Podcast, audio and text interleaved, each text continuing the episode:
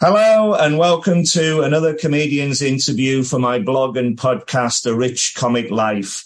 My name is Richard Gill and my blog describes my experiences of watching over 1,000 comedians over the last 47 years. I'm delighted to welcome my guest today. It's the brilliant Mr. Andrew Bird. Yay! Hello. Hey, how are you? Not bad. Uh, I didn't realise that's 47 years you've been watching stand up. Yeah, yeah, yeah. It's it's bonkers. I know. My my first ever gig, if you can call it a gig, was Les Dawson at, at, uh, on holiday in Scarborough in 1977, and a year later we saw Tommy Cooper, and that was it. I just started uh, recording everything on a spreadsheet, and I was away. And so there is an extraordinary array of comedians in my blog, including big, you. it's a big And- start to the spreadsheet, isn't it? Les Oh, Dawson, Tommy Cooper. Yeah, brilliant. It was absolutely brilliant. Anyway, uh, thank you so much for doing this. Uh, it's a pleasure to talk to you. And as uh, uh, we're going to talk about your career for the next hour or so. And if we can start off by asking you, how did you become a comedian in the first place, please? Wow. Um, I think it's. I put it down to um, watching the young ones. I've said this a few times, but watching the young ones on Comic Relief. I think it was 1988. Wow. It was the first Comic Relief. Was That's that right. 88? Yeah, yeah, And, yeah. um, yeah. The young ones were on, and they sung a song, "Living Doll" with Cliff Richard, and then it showed an episode of the young ones. And we, me and my brother, were allowed to stay up because it was for charity. So I would have been seven, nearly eight at the time, I think. And I was watching the young ones, and me and my brother sat there, and it just blew up. We, we kind of laughed, but we were just just shocked that adults could be that funny yeah, yeah, yeah. children. And something went off in my head then that not that I wanted to be a stand up, it wasn't that, it was just being funny is a great thing.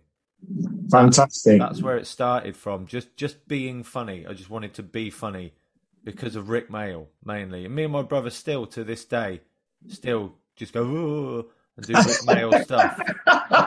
Just constantly talk like Rik Mayall. I can hear the way Rik Mayall talks and the way I say things quite a lot. Um, Yeah, I can see that, exactly the yeah. same. yeah, and, um, it's brilliant. It ab- absolutely uh, just made me want to be funny, just funny. But then it was uh, seeing Lee Evans at 15. This Wow. will be a lot of people's answer around my age. Yeah, yeah. Lee, Ev- Lee Evans, I wanted to be funny, and Lee Evans made me go, Oh, I want to do stand up. Rik Mayall made me want to be funny. Lee Evans made me want to do stand up. That is a perfect answer. I, I was very, very lucky to see uh, Rik Mayall in my home city of Carlisle. He played Carlisle in about 1990, and uh, there were uh, uh, the curtains were down, and off stage there was the sound. The, the music was Dallas, and then the Muppet Show, and it kept scratching. And when the curtains opened, he jumped on. His trousers exploded, and he went, "Ladies and gentlemen of the Carl." He kept calling the Carl Carlisle. I'm Rick and uh, p- pointed at a bloke who was not laughing and threw him out. and that was incredible. And I thought, this guy's amazing. And I was such a massive fan of the young ones w- with you, you know, and, and he was an extraordinary talent, much missed. Yeah, he's. Um, I often say that about. I can't think of an example now, but on the young ones and bottom with Rik Mayall, he can say a, just a word Yeah. and make it fun. Like so, I sometimes think, looking at the script of it, you must have been, you know, on script. Bottom and the young ones doesn't. There's some like really good jokes, but he can get good two three minutes out of uh, saying one word in a funny Yeah. way. Yeah. Yeah. That Well, well- no one else can do. Well, we were talking about Tommy Cooper and, Mark, and uh, Morecambe and Wise, another example, or Ken Dodd or something, where, or even Peter Kay, where they just walk on and they don't do anything and they're funny. And he was one of them, Rik Mayall, by an absolute mile. He just had the look and you were laughing and pulling a face or whatever. And um, Lee Evans, we used to go to see his launch uh, shows for his comedy, his his his, his warm up shows. And uh, there again, they were at Carlisle, and he, he would do two and a half hours of of uh, lawn uh, of um, preview shows, and he was oh, exhausted yeah. by the end of it. But the magic of him was the visual comedy straight after the joke. You know, he would tell the joke, and if, if he didn't quite get a laugh, he would pull the most amazing yeah. face to do it. He was extraordinary, like a human so, cartoon. Yeah, yeah, he but, was. But he um, you forget in the when he was newer how like like because he he um like towards the end he was doing sort of quite similar stuff, and he, yeah. he'd been copied so much by me as well. By my, like so many comedians, he showed how to do it. That what he did didn't look as original as it did at the start. At the start, the things like you know, like um, what water purifier shit, and it said sort that lot out. Like, like they're proper brilliant, brilliant. He had like brilliant jokes. Sometimes because yeah. he acts them out so well, yeah, he can sell a all right joke and make it brilliant. But sometimes I think people don't give him credit for how good his jokes are. Well, that, well that, that was it. it. it. was very, very clever material. So um, there you were watching these wonderful comedians. Um, what was your first ever gig like? Did you start off doing five minute spots in pubs or things like that? No, see that. No. most, see, most people will answer now you know, because there's now like I don't know, I'm going to sound old and moaning through some of this, but there's there's like a there's now quite a clear path to do stand up. Right. Every town's got an open spot night. Every town's got a couple of good comedy clubs. When I started and around when well when I um started watching Lee Evans um, and going like we used to go around people's houses. Someone had the new Lee Evans video. We went round like it was like the new Beatles record. And like it'd be on uh, like a house party. Lee Evans would be on in the background instead of music. That's how big he was.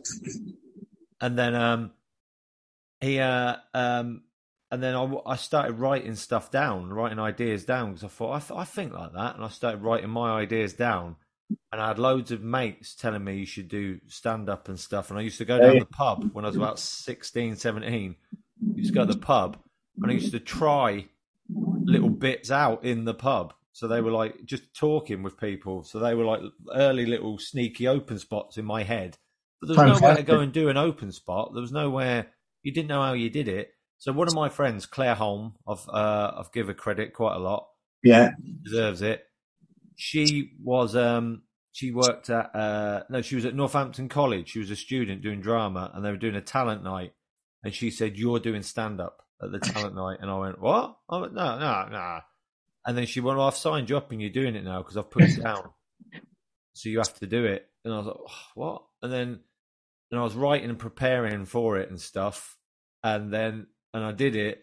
And it was, I got there and it was a talent night of people doing extracts from Shakespeare and stuff, but in a proper little college, little theatre thing. But it was like earnest college students doing Shakespeare and young girls playing the trumpet doing a bit of ballet. And then I, I come on at the end, you know, gobby 17 year old, 18 year old, thing. no, I think I was 18. go, cool. You know, when you're, you know, when you're drunk and you throw up and you're laying on the floor and you've had alphabet spaghetti and it spells out I'm pissed and like the, the liquid acts like a speech bubble. I think that was one of my earliest. and it was just as my brother later told me, it was all just condoms and talking about getting drunk. but this was after little girls dancing in front of their parents. I come on, go oh, condoms and uh, the thing about coloured condoms. Who cares? They're coloured. So, that was it. That was it. So my first gig was like I think of it now. It would be as a professional that's been going twenty years. It would be a hard gig. Mm-hmm. It was nigh well, on impossible. it was my first gig, and um, but I had proper stage fright, and it's the first and only time I've had proper. I can't. I can't go on. I can't do it. Wow. Claire Holm literally shoved me onto the stage. And I'm not saying I would never have done stand up, but it might have taken me a few more years to do it yeah. if she didn't shove me. She gave me a literal a metaphorical push. And I always give her what a great answer. I saw her, I saw her recently. I always, I still now, I always say to her, if it weren't for you, I would have done stand up, but it would have took a f- maybe another year at least, maybe wow, two. wow. That's that's that's wonderful to have somebody in your life who will always be there for you and have always started off things for you. It's, it's well, wonderful. lucky. I had quite a lot of um, mates who were encouraging when I started. So that Yeah. my, I'd say that's my first gig, but my first proper gig was in uh, Birmingham University Daily Telegraph open mic, and uh, and I'd forgot. I went and found because I kept the newspaper, the student paper from when I did the gig. So that's my first proper gig to people going to see comedy, and I was doing an open spot, and Ian Cognito was closing, and um, and then my, so then then my third gig was my first ever gig in an actual comedy club, and that was the King's Head in London. Oh So wow, I've been there many times. So I had three first gigs in a way. First actual gig, first gig to an actual audience that I've gone to see comedy, and then first gig in an actual comedy club. And what what One year was another. this roughly? Um, it was um, uh, uh, 99 Right. was my Right. first my first ever gigs were 99 Yeah. the king's head was maybe 2000 yeah see that's why i don't count my first sort of year or two because i only did about four gigs in two years yeah. so you, so can't, you can't count them so so after those first gigs, did did you get regular work? Was the work in comedy clubs? Did you have to ring up for bookings or what? How did it work? no you see this again this is a this is- sound like an old moaning man but Please carry on. when I started, when I started, I know there's older comedians who will say, you know, will think, "Oh, I was spoiled," but when I started, it was it was not. There was not a gig everywhere. There was two gigs in Northampton where I lived. There was Right. um, the Picturedrome, and there was Northampton Derngate Screaming Blue Murder, still Yeah, going, yeah. great gig, and um and uh, but you couldn't get an open spot there. You had to be an established professional comedian. Right. So what, what did you do? So I rang. So I got that Daily Telegraph open mic. I rang that, and then I said, "Well, where where else do I get gigs after this?" And the bloke on the phone went, "Well, you get Time Out magazine from London."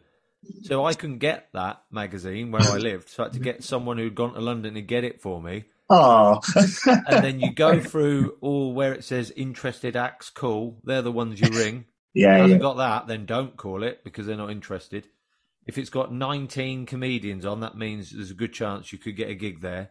yeah. And I, mem- I can't remember who it was on the phone. I've still got it written down in a notepad. King's Head, uh, Comedy Cafe, Cosmic Comedy. Yeah. Those three. They said, do them, get a five at them. And then once you do them, they'll tell you other ones to get five minute open spots at. And that was it. You just I got those in. I had them in a notepad for months, maybe, looking at them, going, "Oh, I should ring them. And then I finally rang them and put an open spot in with them. I was like, well, that's it now, they're in. And then did them. Uh, I did the King's Head first. Can't remember after that which one was which. And then, um, and then once you've done one, then you ring other ones and go, well, I've done the King's Head. And they go, all right. And you put that in for five. And you keep ringing up and doing five here, five there. And then, then you meet other comedians. They say, oh, do that one. And then it just builds and builds. And then and then the holy grail when you start is to get a paid 10 when you heard he's got a paid 10 what? Seems unthinkable when you start. A paid 10 10 minutes and paid? No way. Um but yeah that that's the thing now when some people say to me about how do you start doing stand up there are ways now of doing a course and then Yeah. from that blah blah blah but the best way like the best things is you've just got to do it there's no shortcut you just got to turn up do it ring up be rubbish I can I can remember the Time Out magazine. I've been in London for thirty years, and uh, I first went to the Comedy Store in 1988, and I can Wow. remember, I can remember um, going to uh, see Time Out and all the listings and everything, and looking at the numbers. And uh, um, so, obviously, what you're describing is obviously true because that's what you all did to get to get on the bills and everything. Um, just uh, just as an aside, I I I once had a go at stand up, and uh, I wanted to get it out of my system. and uh, yeah, I'm still doing that. And the uh, promoter um, said uh, there's a gong show, uh, um, uh, um, uh, but it's an old people's gong show. There was, there, so I walked out. There was three people in. It, it, was a specific thing in Edinburgh at the at the Fringe. They, they were trying these different things out, and I'd written this script and uh, he said, that's really good going. So I walked out and my first line was, um, good afternoon, ladies and gentlemen. Uh, people think I look like Eddie the Eagle Edwards, the ski jumper, but I can't see the resemblance myself. And of course I do. And I, and I thought it was a killer opening line. Some old bloke at the back just went, fuck off. and I walked wow. up to my own footsteps and I thought, hmm. was that it? that was it. That's the only gig you've ever done. yes, I, I, I you, am. You went out on the. T- you went out on top. I am. I am. You didn't even do a gig. You did. You've done a line. I am. I am infamous for sitting in an audience laughing like a drain, supporting you all, which is what I, the purpose for the blog. Don't, don't think we don't appreciate it. but never say never again. I mean, um, it, it, it's it's it's not the most difficult thing in the world. It's just once you go out and do it, I, I, I can imagine that, that one of one of my questions is, um, do you ever get nervous when you go on stage? I can imagine, obviously, at the start, but uh, you would get nervous. But once you have got fifty or hundred gigs or whatever under your belt, yeah, the nerves do go. Is that correct? Or um, yeah, I, I, still can't believe you never did it again. It's like saying I did heroin once and went, yeah, it was all right, and then never tried it again. I might well have a go. You never know. one line, one line. It was a good line as well. Thank you. It's a good opening line. do you know I saw? Do you know I saw the other night? Who you'll know uh, from the circuit, Jimbo. Wow. And I've not seen him in years. For those wow. who don't know, on the on the open mic circuit, on the uh, doing open spots, Jimbo. He, when I started, he was a legendary, uh, yeah, um, comedian who's been going years. Just very much tens, so, yeah. Never does the same material. Always does no. different stuff. Some of it he can he can have a great gig. It can go badly. And there's so many funny stories, and he's got one a bit like what you just said, where he but he drove like about four hours to a gig, walked on stage, someone went fuck off, and he went all right, and walked straight back off again. got his car, drove home. he did that, and there was another one where he was on stage, and he said, "Well, I've got, I've got to finish in a second. My bus is coming." Right, and he could see the bus stop out the window of the second floor of a pub, and he saw the bus coming. He went, "Well, I've got to go. Good night." Climbed out the window down the side of the building. And the audience watched him run up the road and get on a bus. Brilliant.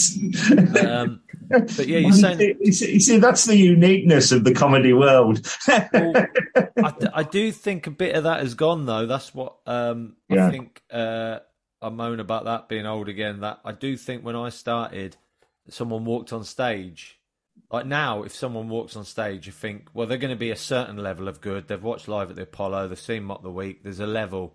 Mm. They've got some way of knowing how to do it without even doing it. Yeah. When when I started, there wasn't any of that. People would walk on stage, and you'd not think, are they going to be good or not? You'd think, are they going to be mental? Are they going to be nuts? Or are they going to be something that resembles a comedian? That's your magic ingredient. It's the originality. Whenever I see you, I never know what to expect, but I know I'm going to have a fantastic time. And that's all credit to you. You, you oh, must go out there and go, right, I'm going to make these people laugh before I leave. Um, yeah, I am. Um, well, yeah. No, clearly not. yeah. But well, it is. It's it's magical about, to watch. You're saying about the nerves, but, but yeah. the um, the question with that is everyone's different, but I, for me, I um, I was really, really nervous when I, well, everyone's nervous, but I yeah. was really nervous when I started to the point I had to keep swapping hands with a mic because my hands were shaking so much. And I still get um, generally nervous um, in conversation with people. Sometimes get nervous and shaky. I hope um, this is all right. yeah, no, but um, but I find with me when I do gigs, when I get nervous, I get all a bit weak and shaky and feel like I'm hungry. You know, when you have a sugar low. Yeah, yeah. I feel like yeah. that. Um, but it changes over the years. It comes and goes. Where you definitely get to the point where it's more manageable, and it Right. doesn't it doesn't feel like nerves. It feels like part of it, and you're like, "Oh, I know this feeling. Yeah. and this is this is going to be fine. This is part of it. I'll be all right when I'm on there. That's that's from having years of knowing it's gone a certain way, and you know that even. And uh, do you know what made me less nervous is um I did a did Reading Festival. That made me I was so nervous. Massive 2010 Wow. 10 at Reading Festival, and I was nervous all day, petrified all day, shaking, pacing around. My wife was with me, girlfriend at the time, just pacing around. And then it went a thousand times worse than anything I could have ever envisaged being nervous. And that made me, after that, I thought, well, there's no point being that nervous because it could be even worse than you could think. So Exactly. Yeah. Yeah. what, what happened was the uh, uh, as Junior Simpson was on before me, who'd been on a load of films and telly at the time, so he was a big thing. And then Bloc Party, the big band of the moment, Yeah, yeah, were going yeah. on as soon as he finished. So people were going to go right. We'll see him, and then we'll run over and see Bloc Party. so he finished, went good night, and uh, the comedian I don't care, I'll name him because he screwed me over completely. Adam Adam Ethan Crow said uh, he said, uh, "All right, Junior Simpson, Andrew Bird," and I walked on to a thousand people leaving. Wow. So I Oh, walked onto a how tent cope with that? tent of people walking out with eight blokes dressed as Vikings in the front row, repeatedly shouting, "Say something funny! Say something funny! Oh, say God. something funny!" I had an out of body experience, looking down at myself like there's absolutely nothing you can do here. That's Nothing. terrifying. No one could have pulled that gig round. Well, someone might have, but not. I couldn't at that time. so I- did you just did you still go on and do your allotted time, or did yeah, you? yeah, I've, yeah. I've never walked off early. Um, No, no, Twenty no. years. Yeah, Um, yeah. But I um I after that I thought, well, there's no point getting that nervous because it could be worse Yeah, yeah, of course, yeah. think. Would But- would you, would you say that once you started talking to an audience, the nerves go? Is it the walk out to the stage and wondering what's going to happen, or um, yeah, I think after you get your first laugh, yeah, then the nerves go, you're away? and then, yeah, then you think, oh, yeah. all right, and then suddenly, but then suddenly they'll go, and you go, oh, oh, shit, shit, shit, shit, rush back. and then, and then we all know, right? You all know in um, conversation with someone that feeling of trying to say something funny, and everyone looking around at a table of people and no one laughs, and that horrible. it's like that. it's like it's like Vic Reeves thing with you telling the jokes and then it just the, Oh, I.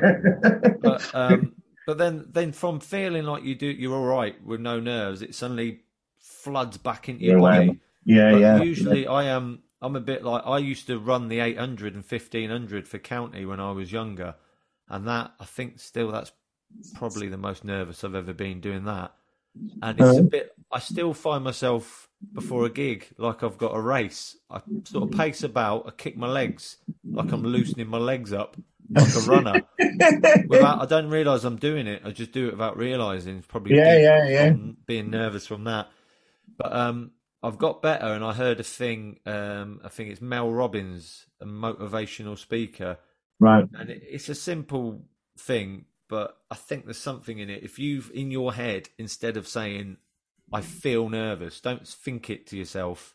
You think "I feel excited," because it's the same sort of biological feelings. I think Yeah, yeah, yeah. and nerves are the same thing.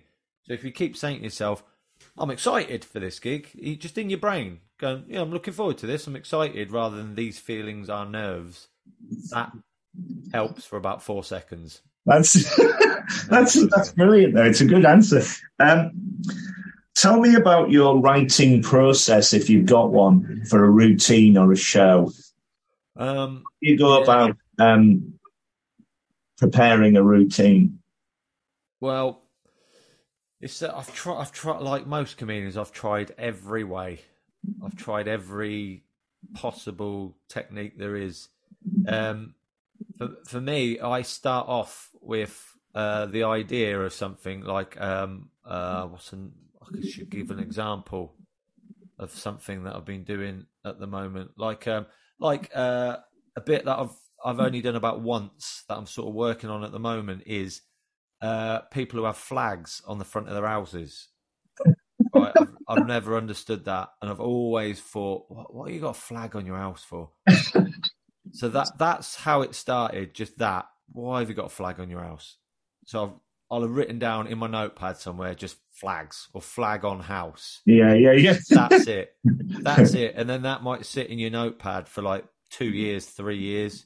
You never do anything with it. And then you see it again.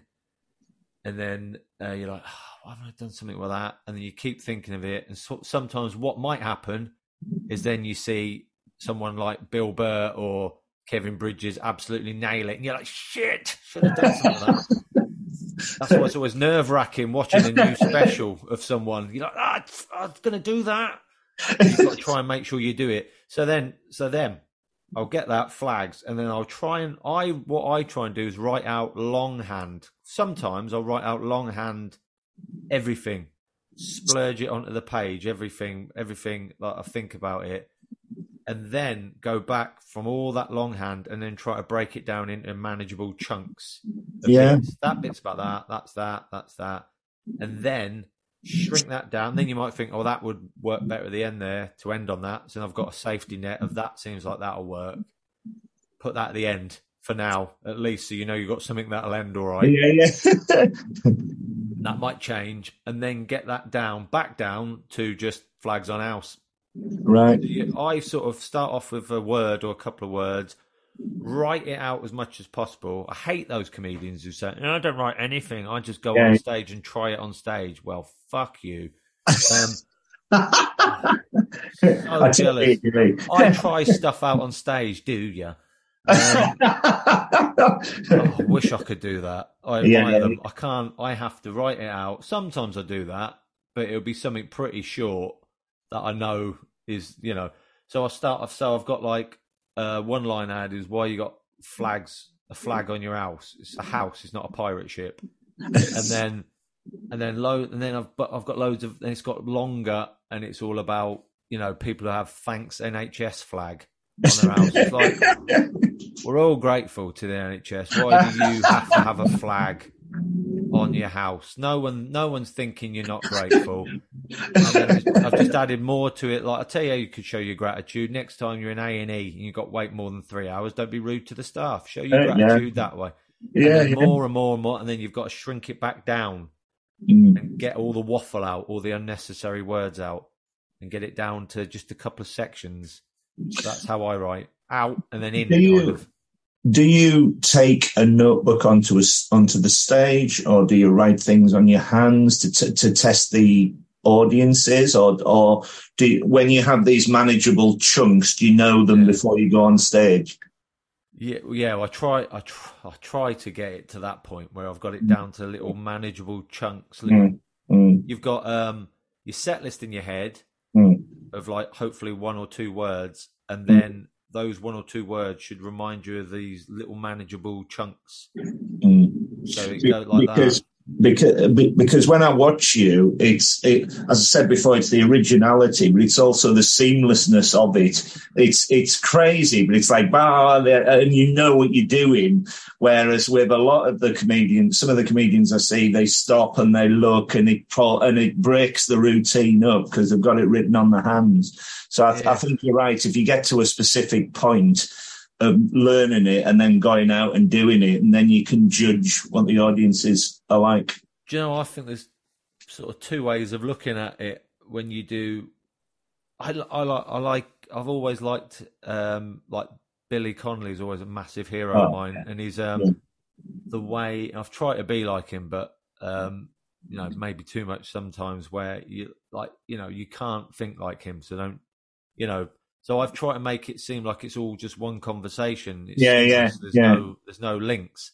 But then sometimes that can get a bit. I like, I do, I do like it sometimes when a comedian stops and yeah. sort of gives the audience a kind of, well, that's the end of that bit.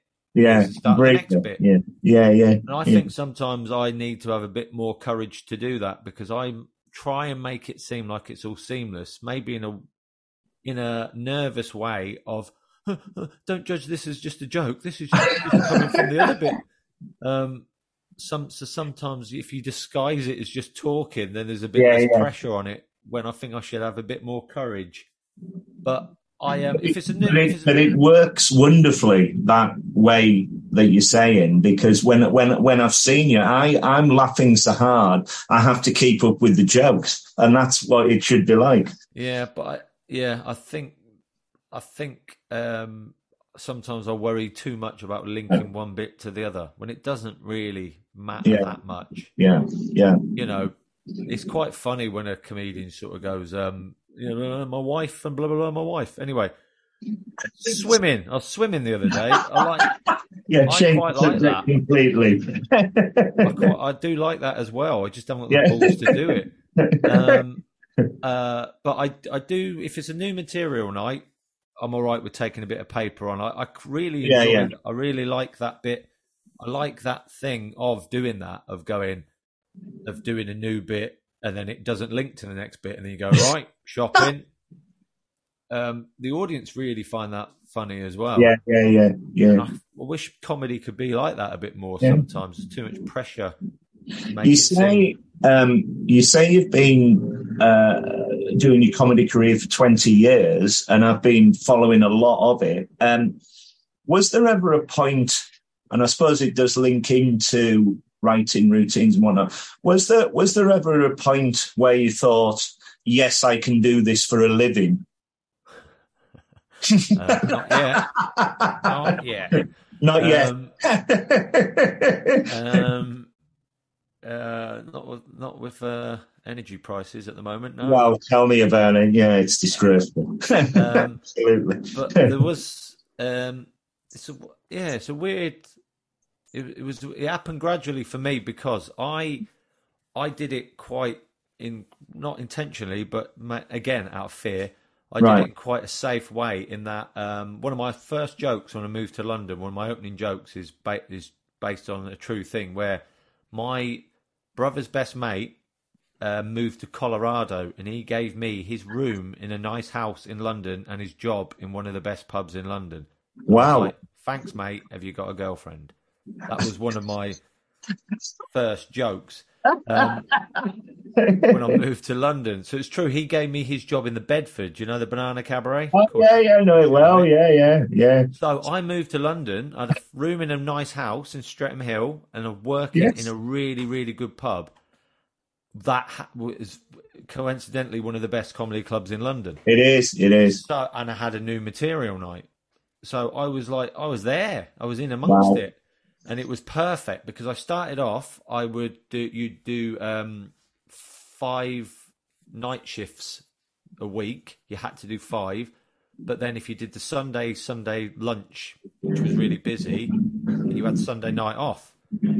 So uh, I had I could do three four gigs a week now. Easy. Yeah, And when you're starting, that's great. So I, I yeah, yeah, that. yeah. And then what I did was I whittled the pub down. I went down to um, four shifts a week, and then three, and then I only did three day shifts. So then I could do as many gigs as I wanted. So I was lucky that I sort of whittled it down, um, Yeah. really gradually, but it still felt like a big, big step. Then, um, then thinking, but that that was when I started getting paid twenties. That was all. I thought that if I never make it, I'll just always work in a pub or something and just Yeah, do yeah. gigs, Yeah. do gigs. And all my ambition was was to get uh, twenty at the Banana Cabaret, a twenty at the Backyard, the Glees, and the Comedy Store Yeah, yeah, yeah. gigs like that. I, that Yeah. that was it. When I started again, that was your ambition. It wasn't to get on telly or mock the week or live No. on Apollo. No. It was get a twenty at the comedy What- store and the banana. What is what is wonderful though, because as you say, you you you, you were given a, um, a job in the Bedford Arms, so you're already in one of the best comedy clubs in Britain, and you must have got the experience just from being there yeah, to get on stage and have a go. That's that's that's wonderful. I used to have a ga- I used to have a game of uh, sneaking off to watch bits of the comedy and not get caught by the manager. And I, I poked my head in there and saw many a memorable moment, just Wow. snippets of like um, of like um, people dying a death, like who are brilliant because that banana cabaret can be changed from comedian to comedian during the That's night. Right. a great Yeah, gig, hard yeah. gig, great gig. I remember very clearly. I was telling someone this the other day that the Banana Cabaret used to be com- even the best comedians only did it twice a year. Yeah, That the, the when I started, like Micky Flanagan, Sean Meo, Ian Stone, they were like the top headline acts, fantastic. and even only they they only did it twice a year, if that. Everyone only did it once a year. I remember clearly on the flyer, this bloke was on it twice in a couple of months. I was like, who's this bloke? He's doing it. He's doing a banana cabaret twice in three months. No one does that. Who is this Michael Mackin something? Oh wow. Michael McIntyre. Who is it? Who, who, who does you think he is doing the banana more than more than twice a year? This bloke better be good. I remember stood on the balcony of the banana going, right, I'm going to watch this bloke doing it more than twice a year. And then going, oh, all right, yeah, all right. Um, uh, but I remember watching. I, uh, I I first saw uh, Alan Davies perform at the Banana Cabaret before he was famous. He was wonderful, and then I saw Lee Mack and Tim Vine together, and uh, John Moloney was John Moloney was a regular compare there. I first saw him at the Comedy Store when I first came down. It's it's wonderful memories of either working in comedy clubs or going to comedy clubs because Yeah. you're in the moment and, and it's wonderful watching comedians like your good self grow. That's another reason why I do the blog and list all the, um, all the appearances, all the uh, shows that I've seen. Well, I I like that as a comedian. I sometimes feel I feel like some comedians still make me feel like I'm like just a comedy fan. Yeah, that. yeah. I remember watching Paul Tonkinson Oh, That- superb. not that Yeah. long ago and watching him and th- Yeah. forgetting I was on next. Yeah, yeah, yeah, just, yeah. Yeah, just- he's- he was he's so good. I Yeah, just felt he. I was laughing like a child, like a comedy fan. But, Yeah, yeah. um, at the banana, I remember, yeah, seeing um, uh, seeing all, like all uh, Micky Flanagan, all of them Yeah, brilliant. constantly before. I remember watching Daniel Kitson Wow. sat on a seat with a newspaper, just filled in heckles for 20 minutes. He, Wow. he, he provoked the audience and antagonized them into just heckling him. That's fantastic. And he just sat and dealt with heckles for 20 minutes. And I remember this woman shouting, Tell a joke. And he went, you, you, you don't have to tell a joke, madam, to be a comedian. In the same way, you, you don't have to wear lipstick to be a whore. And then he said, Clearly, in your case, it helps. so to have all these things So I just I just heard that and then got the hand of on my shoulder from the manager. And you're of the off. pub. I went, oh, right. Got to go back. Wow, brilliant, brilliant, brilliant. Um, how do you remember all your routines? Do you have a way of remembering in your head pointers or things like that? Well, yeah, I, I kind of um, said that a, a minute ago. Kind of explained it. Like it will start off with um, yeah, just a word, manage, managing them into chunks and stuff and yeah, and then I have, yeah. and then but I, I some, sometimes think I've got a good memory and then an awful memory. It comes and goes. I remember other people's material better than my own. really, ner- really annoying. I tell people a bit they did 20 years ago, and they'll go, "I forgot that." I'm like, "I know word for word." I can't remember my stuff I wrote yesterday. Um, but yeah, like last night, for instance, my set list last night, if I can remember it now. So this is, I'll go on in my head, and I'll go um, GP, women's football. Hang on, see, you got a bit, in the middle of a joke, you do this in your head. In the middle of a joke, you go, "Come on, come on, come on, come on!" Electric cars, sliders, um, sliders, um, sports day, year six leaving do. It's that. It's that in your head. Uh, so there are links, obviously, to it. and then they link from one. So that's Yeah. the thing in my head. I have a jumble of those list of words, like a shopping list. The best, a quite good way to describe it, I've noticed this, is if someone tells you a phone number that you don't know, at first, it's just a mesh of numbers, and you're like, I'll never remember that. And then you tell it yourself a few times. You go over it. Oh one three two seven three five one double six three. You get you get to that point where a phone Yeah. number you can say it like that. Yeah. At the start, you go oh one oh, oh one three. There are two. Oh one three two. Right, I've got that bit. I've got that bit. Oh one three two seven. Right, got that. What's the next bit? It's like that. So yeah, yeah, yeah. It feels like yeah. an unmanageable like mangle of numbers you'll never remember. And then when you get to the point where a phone number's oh one three two seven three five one double six three like that, you're like, Bum, bum, bum, how, how did yeah. I never yeah. know that? Yeah, yeah. And then The you get to that point, why- and then you have to write new stuff. You know, oh, the the um the the reason why I asked the question is is um, other than this blog, the most creative thing I ever did was write a play, just a half hour play, and uh, I was going to take it to the Edinburgh Festival, but we put it on for, for comic relief. And it's basically about me coming down to London, not having a job. And I had a successful girlfriend who had a job, and he's, and the character never had an interview before. So my mate played all the interviewers, and I, I'd walk out, and it'd be the waiting room. It was monologue, me just describing the situation, and then the interview and monologue and the interview. And uh, we rehearsed this thing for 10 weeks and I'd written it. And the first night I ran out, I forgot the monologue. I was like a rabbit in headlights.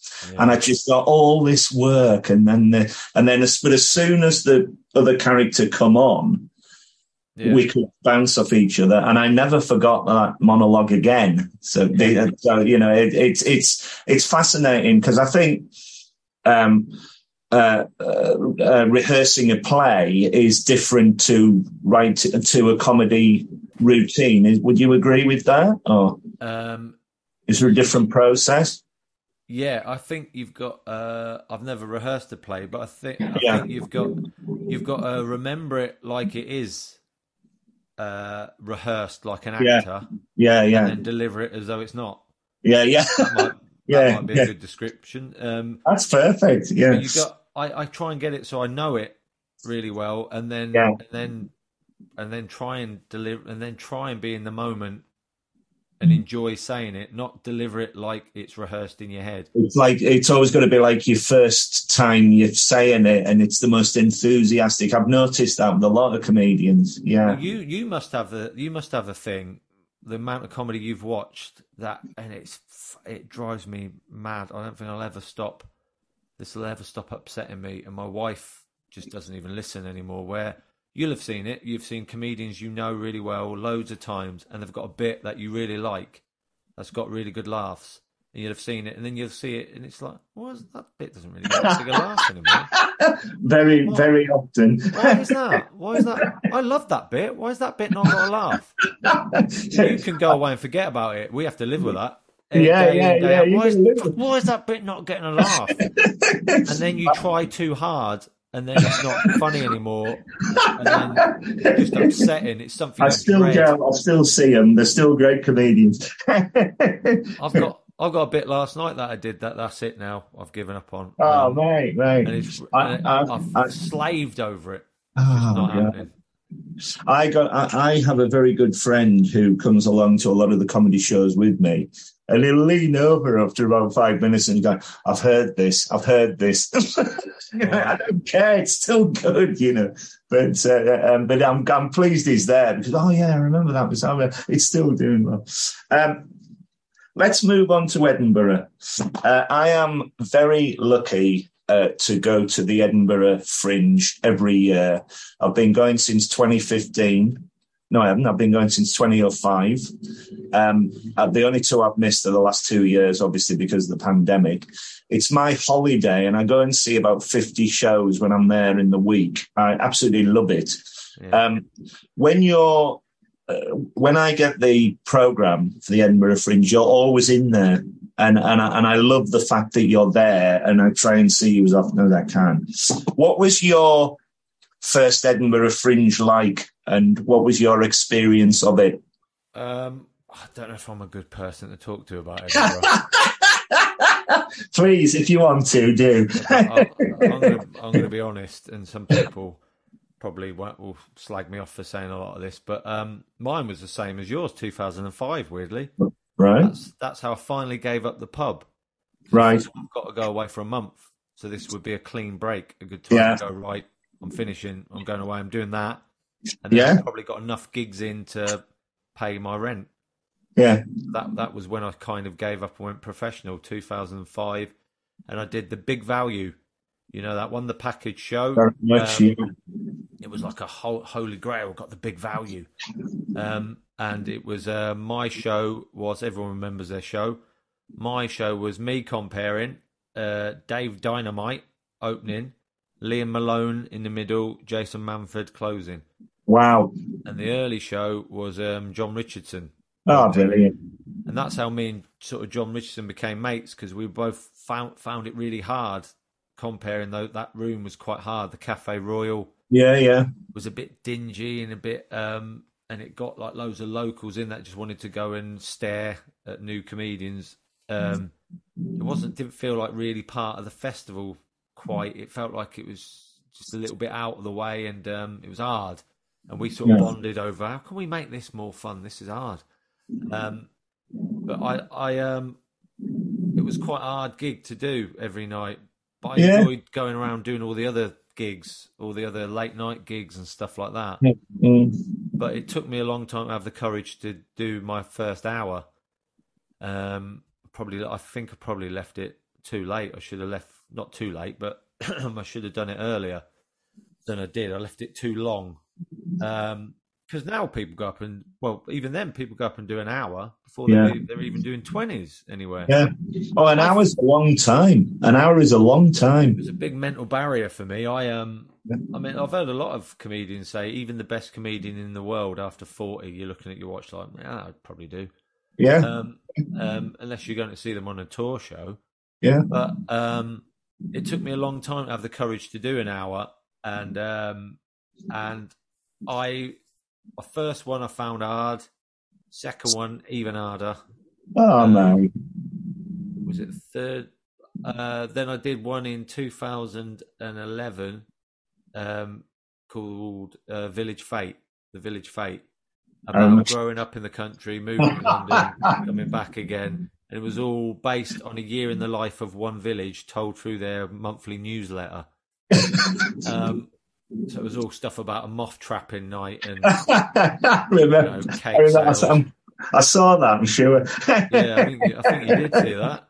I did, remember yeah. speaking to you after that. Um, yeah. I, so so I'm not so I've had a, I've had one good Edinburgh. So I don't think I'm bitter and angry because I've had one good Edinburgh, but I still make you go to Edinburgh every year, yeah. right? And you as a holiday. Yeah. So think about that, how much that costs you and how much you're investing into that. And I admire you for that. And uh, the people that now that's fair enough. But you know, like now everyone's mo- this year it's become everyone's moaning about Edinburgh, how much it costs. And Yeah. Yeah. that. Yeah. I've I've been saying this since about 2006. Yeah. Yeah. I've been moaning about Oh, this. it is ridiculous. I mean, I mean, the only way I could do it, in all in all honesty, I'm going up next weekend for a week, and in September I booked my accommodation, and it was a very cheap rate. I'm staying at Pollock Halls, Yeah. which is a student union place, and all you need is a bed and a the, the bed and breakfast, and I've got it for like forty two pound a night. But I booked it last year. yeah. But It's extraordinary. Now, if you go tomorrow, it's about two, three hundred pound a, a night. It's ridiculous. Well, this is the th- uh, thing I, I've I've said for years, and I don't. I think I don't know if people agree with this, but I am now. I want to make make it clear. I love Edinburgh as a city. but as a city, I, Yes. lo- I think it's one of the best cities in the world. My family's from there. My mum's from Edinburgh. lovely. My uncle's from Edinburgh. I go and stay with my uncle.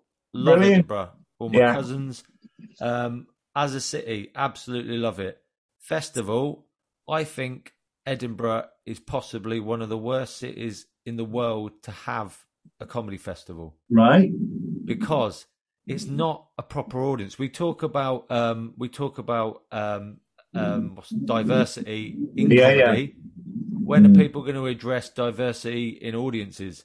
Because Edinburgh is not a diverse proper audience. It's not If you look at an audience, I did the backyard, East London, Bethnal Green last night. If you look Yeah. at that and compare that to an audience in Edinburgh, it's not the same thing. So you spend all year trying your material out in comedy clubs and previews all around the country, and then you mm. go to Edinburgh, and Edinburgh during the festival, generally speaking, apart from people like you that have spent a lot of money and got themselves organised, generally speaking, Edinburgh is made up of white middle class Scottish people and white middle class English people. If you look at the Royal Mile, looks like Hitler's vision. It's just white people. Yeah, yeah, not- yeah, an exactly. That is not a proper audience of people. That's not a reflection of Britain, of England and Scotland. No, So you spend you- all year trying your stuff to everywhere, and then you go up there and do it to people that are not an audience you would ever usually play. And if you did, yeah. you would probably go, "I ain't doing that a gig again." And you're Yeah, sitting yeah. there for a month, and it's costing you ten grand. It makes no Yeah, yeah. sense. And the rooms, Do you do you uh, appreciate other fringes, other festivals? Do you go and play those, like Leicester or Brighton, or um, do, we you- went to do- Hastings as well? Yeah, do Leicester every year. Yeah. That was where you try your hour for the first time. yeah, yeah. that I do that. Um, still do that now. I like that, but I just think Edinburgh is great for an audience member if you can afford to go up for a few days. Absolutely incredible. Yeah, yeah. I, I would really enjoy it. But as a comedian, some of the rooms that you're losing thousands of pounds to Yeah. play in, you're like, if this was a comedy club in October, I, I wouldn't ever do this gig again. That's a, it's it's it's a fascinating point because um, I I uh, used to work in the civil service and teach diversity years and years ago, and uh, it's fascinating because um, it is just one specific audience, as you say, and you're thinking, well, you know, Yeah, depending on where you are in Britain, you know, this is not the usual audience I would play to. It's it's no no other comedian has said that, and that's a unique point of view that you've got and a, and a good one. And I sound angry and bitter for saying it, but it's No. true that I I mean I had a bit of material about uh, that I did all year round about how I tried too hard to be friends with my postman because just because he was a black bloke, right? Right. and it was this whole story about how I had a shoulder operation and one of the exercises I had to hold my arm up like a Hitler, like a Nazi salute. yeah, that's how you had to straighten your arm. And I watched American History X the night before, and I was annoying my wife by like joining it, like agreeing with the racism just to annoy my wife. Like the speeches, the like propaganda racist speeches. I was sat there just joking, going, "Well, it's a good point though. It's a fair point." You know, just mucking about to annoy her. And then when she was in the shower, I drew. You know, he's got the swastika tattoo with a bite with a pen. I drew it on my chest just to annoy her and then I forgot about it. Opened the door in the morning to the postman, no top on, oh, no. and then no. later, later he walks past the house, and I'm doing the exercise from my shoulder with the arm out. This, like all those bits were true, but they happened over a few days, and I put them all together in one story. That everywhere else got massive laughs, and in Edinburgh, just middle class white people going. Wow, wow. Right, Um, well- it, well- it is fascinating. I, I, I, I, I was going to ask, um, I was going to ask as a, a, a lead on from that. Um, when you tour around the comedy clubs, do you find audiences in different cities different? Yeah, yeah, um, yeah. And I try sometimes try and look at it from like an outsider's point of view. Like, well, if I if I did Northampton, I'd think, well, if I weren't from here, I would probably think, what what, what are these people like? You know, just you're from there, you think it's all right. It's a weird thing.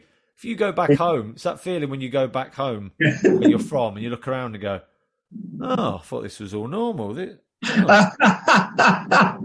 Um, That's so true for Carlisle. yeah, I imagine. Whenever, whenever I go back, they've they've got the old fire station there where all the comedians play, and um, uh, a lot of them. "Hmm, this audience is quite weird. Yeah. it's a lot sort of thing. It's it, it's fascinating. But then I think it's weird because sometimes a, a place does really reflect Yeah. people, and then sometimes it's like, well, you know, this this gig could be could be anywhere. It's just people. But, um, but there's there's a thing of like just the other week I did a gig in Yorkshire, and I was talking about how English seaside towns, as we all know, are just one extreme to the other. They're either absolutely lovely or grim shitholes. you know what I mean? They're, they're either cobbled streets and art galleries and really beautiful old fashioned buildings, or they're just arcades of misery. There's no middle ground. It's such a you take such a gamble. So I It's was, like, it's like it's like walking around a fairground with no fare. yeah, yes, yeah. So I was I was up in um, in Stockton, and I Yeah. and the next day I thought I'll go to the seaside, and I had to choose uh, what pla I didn't know where to go, and I went to one, and I told the audience where I went, and they all laughed immediately because they all knew, well, you chose the wrong one. But that is that is a shithole, and um, they all laughed, and then I started saying how shit it was, and then they all stopped laughing as if to go, oh no, we're allowed to call it shit, but you're not because we're from Yorkshire. Yorkshire is a place where they're very proud and they don't like They're proud of their own. Yeah, yeah, very So much so. a, I find um, different fi- in Liverpool. They think you need to be from Liverpool to be funny, or you're not funny. Manchester, it can be proper sulky, sullen sort of. Oh, who's this? Thinks he's fucking. That. Um, Kent, I've um, there's a few exceptions, but broadly speaking, I've had a theory for a long time. Uh, a good gig can never exist in Kent. Um, there are there are some exceptions, but I don't know what it is about Kent. Kent is a I think it's a place where people have done well for themselves and think they're above you, but they're still thick as fuck. I don't know what it is. It's this weird thing. They think they know everything because they've made like- a load of money, moved to a big house, but they still don't. I, I like the uh, infamous Bob Monkhouse joke where he said, uh, "He said I was walking down the street one day and all my fans came up to me and reminded me I was from Kent." Oh, I think that's what they said. Similar thing. Yeah.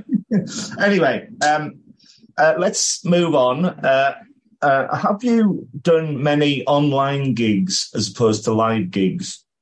And what do you think of them? Not many.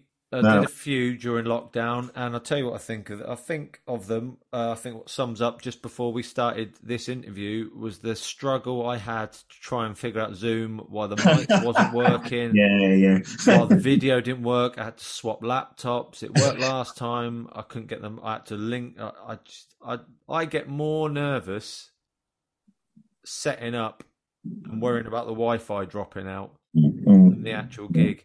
mm, Um, so I hate, I didn't like Zoom gigs at all, but I did get some good jokes from uh, Zoom gigs about how there's less heckling, audiences are less judgy Yeah, yeah. when you can see the inside of their house. yeah. They're like, tell a joke, tell a joke. How about you decorate? Tell me what to do. Architect walls. Um, so I did get some bits I liked about, and I think I think for uh, new acts uh, or new material nights, I think Zoom gigs. I haven't done any since. I thought I thought they might carry on a bit Mm, because I did a couple of Zoom new new material nights. There started to be some new material nights and new act nights on Zoom.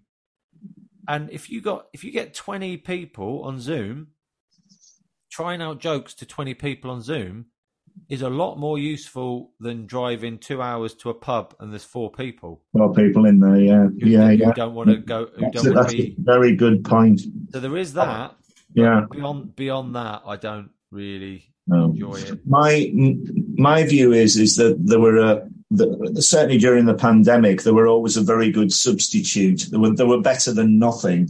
Yeah. And um, I I used to go to three or four. I would go to the Hap- uh, Happy Mondays with Sean James, always be comedy with James Gill, and the Irishman abroad with Jarlath Jarlath. Regan. yeah. And uh, they, when they were when they were done well, they were they were, they were okay. But, but but when they started off, they never had any audio.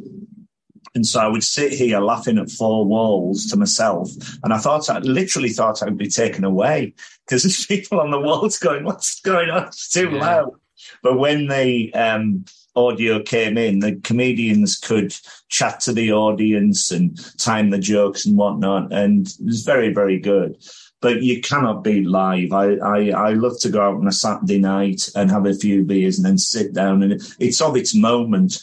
You know, you never know what's going to happen. And I love that about your act because it's so, uh, uh, um, you never know what you're going to get next. And, and I love that. I absolutely love that. Yeah. Yeah, it was, well, well, there's some people who are really good at online gigs. I did. Yeah. I met Esther Manito. Yeah. Uh, on, on, an online gig. Yeah. And this audience, she was getting nothing, and you couldn't hear anyone. All you could see was individual people in their living room, like. you couldn't hear them, and she was delivering it to the screen like this. Yeah, yeah, full faces. On yeah, yeah, yeah, yeah, and, yeah. And I thought she was brilliant. I thought yeah, she was excellent. Yeah. Booked, oh, booked oh, her for it, our gigs on the strength of that. Yeah, if they can do it well, they're brilliant. So um, uh, you'd have. Um, uh, I don't know, Josh Widdicombe coming on, and I'd be all, I'd be always on the front row, and he'd go, he'd go, hello, Rich. He said, how, how long have you been wearing glasses? And I said, oh, since I was two. And he said, oh, he said, I'm trying to, I'm trying these on, uh, to, because uh, they said to me, I need glasses for my comedy. I yeah. fucking hate them. I can't see a thing out there. And he developed a routine from that, and it went into his last. I saw two. that. I saw that yeah, on Channel Four. Yeah, and I day. thought good God, he was chatting to me about it. But it's yeah. all practice and you know, and doing it all. So uh, yeah, trying so, out an idea on Zoom. Yeah. You think if yeah, this gets a laugh to people sat in their house on a laptop, this is going to work. but there is some use from it.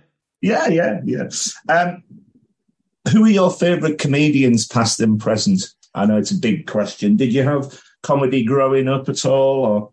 Um, I'll, I'll, go. I'll go through. I'll try and go in chronological order because mm. I have obsessive phases of comedians. The way people have obsessive phases with bands, I have that where I just yeah. listen to Oasis, just listen to the Beatles. Oh, brilliant! Yeah, I have yeah. that with comedians. So obviously, the first was just Lee Evans, just non-stop Lee Evans, and then Jack Dee. Yeah. And then Frank Skinner. It was just those three over and over. I was obsessed with the three of them. And that's where I realised that I thought like they were famous people on telly and then they went and did a bit of stand up. I didn't realise how it worked. I didn't realise, no, everything comes from stand up. They're stand ups that can now do other things. Yeah, that's yeah. Where yeah. Went, oh, that's where it really dawned three, on me. Three absolute belters. I mean, I've been watching the careers since day one. Yeah, that's where it dawned on me how important stand up was. Yeah. And then from that, I realised because Billy Connolly was just part of our house because my mum's from Edinburgh, my dad loves him. Yeah. Generally. Yeah, yeah. Um, I know he's from Glasgow, but she's Scottish. and um, but the the Billy Connolly tour of Australia and Billy Connolly tour of Scotland, those programs, I didn't realise he was a comedian. I just thought he was a famous person doing a travel program like yeah, Michael yeah, yeah, yeah. So I um um I didn't realise. I didn't know. I thought you know he just goes on stage and then talks about his travels. Mm-hmm. I thought that's what he did. I didn't. I didn't realise he was. And then I looked back and then looked really looked at his stand up, and then he just became an like an absolute. He is an icon. He's he's he's definitely top five for me. Yeah, yeah. He's, the ability to walk on and talk and be funny is amazing. Apparently, he used to have his tour manager would have a big bit of cardboard, and it'd have about eight words on it yeah. And that was all he'd need for two hours. Yeah, yeah. And he yeah. Lit- people talk about going on with nothing. He literally went on with yeah. nothing. Yeah. And his wife said that he would do stuff that would happen that week. Yeah, and it, yeah, yeah. It'd turn into 25 minutes story. Yeah, yeah. It'd be a camping trip that week. so it had to be new. We we saw him twice um, just before he retired. Yeah, me too. Uh, I've never, that? I've never laughed so hard. The, the amazing thing with him is that he never faltered. With certainly with the live work, he, right. it was always at such a high level, yeah. and he could just make you laugh so much. So another great choice, my friend. Yeah. So Any more? It would be uh, so it went Billy Connolly, and then um, and then I really got, and then I moved when I moved to London. I remember I really got into a stonehead chef in the pub so no, you like comedy? I remember him stirring the gravy and singing to it, "Gravy, did you know that you are gravy?" um, stoned out his head, And he said, "Do you know Bill Hicks?" Oh, gave me a Bill Hicks video, and then that obsession went on for a while. And then from Wow. Bill Hicks, um, then I really, really got into Tommy Tiernan. yeah, superb. And then from Tommy Tiernan, it went Louis C.K. Right. and then Louis C.K., Bill Burr. Oh, brilliant. Those are those have been they were they were. But other than that, uh, those are the more, more well known ones that I've been obsessed with. But since I started, you talking about you've got the same thing of watching comedians uh, when they're newer Yeah. seeing them grow and seeing them become massive and famous. It's a, like you watch it as a fan. I, I have that. Mm. One of them that's not become massive and famous, but is just. He, I would argue he's one of the best comedians. That's that's this to sound like a dick now, but I think he's one of the best comedians that's ever lived. And um, you'll probably agree, Daniel Kitson. Oh, he's brilliant. Absolutely brilliant. I I mean- remember my fir- my third ever gig in London was the Comedy Cafe, and he was comparing. And Yeah, to yeah, compare, yeah. And it was just childish filth. It, uh, yeah, uh, uh, again, he, he, you never know what you're going to get out of him. And, uh, I mean, to see him appear on something like Phoenix Nights as a, as a terrible G- DJ and then do a stand up routine, it's like, bloody, hell, this is extraordinary. But Um, could- he's a, he's a regular at Edinburgh when we go. He always plays the stand. Well, I, I was um I saw him 2005, and I like many many people have told exactly the same story at the end. You just turned to whoever you were with and just went, I might as well give up. That, that is about as good as it's a great line. That's as good. Stewart Lee said it on that thing Yeah, about the yeah. top hundred stand-ups, and Yeah. you watch Kits and you think, well, that's about as good as it can. As get. good as it gets, yeah, yeah, he is, Um, and and, and he, he would always sell out. He did. He, he was always surprised that he'd sell out, but he, but he, it, it, it, it's it, it's an extraordinary act to say. You, you you were saying as well about Bill Hicks. We were, I was very fortunate to see him live. I saw him at Royal Exchange, Jesus. and he, he came on at midnight. And everybody was tired out, and he came on, and it was just, "Rah!" just ranting for an hour and a half, like, Yeah. and he was just priceless. The the advertising material. My my brother makes adverts, and he's crying with laughter. It's how true is that, you know? but it was it, it the the relatability of his act and just his fear of of fearless of not of just saying whatever he wanted was correct and extraordinary. And uh, it's such another sad loss. He was only, he was only 32, but uh, he, he, he was probably a highlight for me. Um, like me, do you go to a lot of comedy uh, shows as a member of the audience? Um, there's there's some that there that I've mentioned I don't get to a lot because if I haven't got a gig, you know, Mm, you've got to try and make the marriage work. yeah. Um, um, so I um like just last week I was going to go and see Daniel Kitson was at Regent's Park and I wanted Yeah, to yeah, to yeah. I saw that. Yeah, I couldn't get in. No, I just thought I can't. Um, I can't. well, of course, you, you've you've got a balanced life, my friend. Yeah, so I don't I don't a lot, but there's somewhere like there's somewhere I've like well I've got to go and see him, and it's the ones I've mentioned like Louis C.K. coming to England. I've got to see Mm. him Mm, anytime. Bill Burr is in England. I don't care how much it is, where it is. I'm going to see Bill Burr. mm, mm. Um, um, but yeah, I try. Um, but what I do do is I do when I when I've got a weekend of gigs somewhere and you're staying there. I'm always really. It makes me really ha- happy that I'm like I'll get to see the other acts because I live out of London. I'm always doing a gig, I'm rushing off, and I don't see the I was- other acts yeah. as much as I. I was I, I, I, was just going to say, um, if you were on a bill, would you stay and see the other acts? And certainly, if you're away for weekends, you can. You know, because because a lot of comedians do twos and threes in a night. They double up, don't they? But um, yeah. yeah, but if you've got a two and a half hour drive home, yeah, you've got to get yeah, up in the morning and do stuff. Yeah. Then you, you know. But I, um, Yeah. I try, I try. I always think, oh, brilliant! I can watch all the other acts tonight. It's I good, like- man. I still, I still, I still feel like I'm a fan of comedy. That does it. Well, rightly so. We all are. I certainly am. Yeah. I I, I cannot get enough of it. I absolutely love it. I really do. Um, just before we go, and I've much enjoyed this. I've so enjoyed talking to you. It's been wonderful. Um, is there anything else you'd like to say? Where can people find you on social media? Have you got any shows coming up? Anything like that? I would like to apologise to Liverpool, Kent, Yorkshire, all of them I've flagged off. Don't want to apologise to Edinburgh. Um, I, I apologise to Edinburgh, the city, not the festival. It's a festival of exploiting performers, and that is all it is. Yeah. Um, uh, I um, I've got. I'm gonna. Hopefully, I did a tour a year and a bit ago, so I'm working towards doing another tour. Um, so uh, if you see that anywhere, come and see me. And, I am uh, up front of the queue, my friend. I think you're a unique, fantastic act. Oh, thank you very much. I am. Um, I am. Um, I do. I. I think the one one thing I.